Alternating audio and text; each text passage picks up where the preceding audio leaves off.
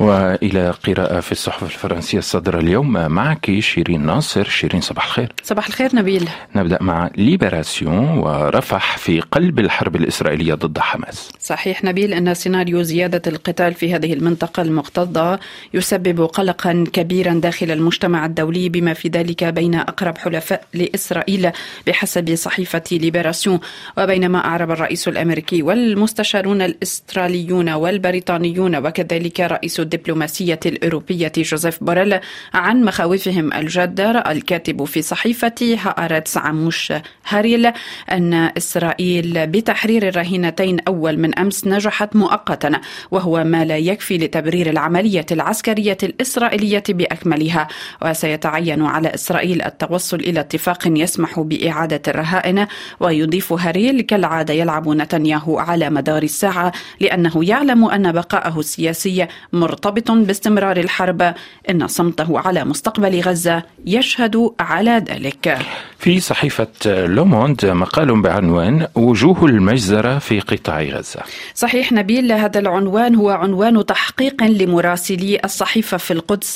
تستعد فيه رحلة تسعة من ضحايا الهجوم الإسرائيلي على قطاع غزة الذين تتراوح أعمارهم بين ثلاثة إلى سبعين عاما. تقول لوموند إنه بينما من المفترض أن تعاقب حركة حماس على هجوم السابع من أكتوبر وتحرير الرهائن إلا أن مذبحة أخرى بحجم غير مسبوق ولدت جراء الحرب المستمرة والتي اندمجت فيها الأهداف المدنية والعسكرية. وتتابع يومية لوموند أنه مع وصول عدد القتلى إلى حوالي 28 ألفا 70% منهم من النساء والأطفال إلا أن هذا الرقم لا يشمل الجثث التي لا تزال تحت الأنقاض أو تلك المتروكة في الشوارع والتي تقدر بعدة ألاف. وهنا يقول الكاتب الفلسطيني إلياس صنبر الناس يقولون الآن أنه قبل دخول غزة عليك أن تخلع حذاءك لأنك تمشي على الموتى. في لوموند نبقى شيرين وفي موضوع غزة هند رجب التي قتلت وسط عائلتها في غزة. نعم نبيل تحدث كلوتيلد مراكفو عن هند ابنة الست سنوات التي بقيت لأكثر من ثلاث ساعات وتوسلت بشكل يائس إلى فرق الهلال الأحمر الفلسطينية لإنقاذها من الدبابات التي حاصرتها بين جثث أقاربها الذين قتلوا جميعا جراء إطلاق نار القوات الإسرائيلية. ووفقا لأقاربها أصيبت هند في الظهر واليد والقدم وعثر عليها وقد فارقت الحياة داخل السيارة التي كانت تقلهم جميعا في منطقة تل الهوى جنوب غرب غزة.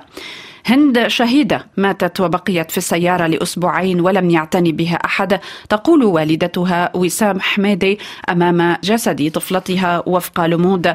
منتقدة تقاعس منظمات حقوق الإنسان عن حماية ابنتها.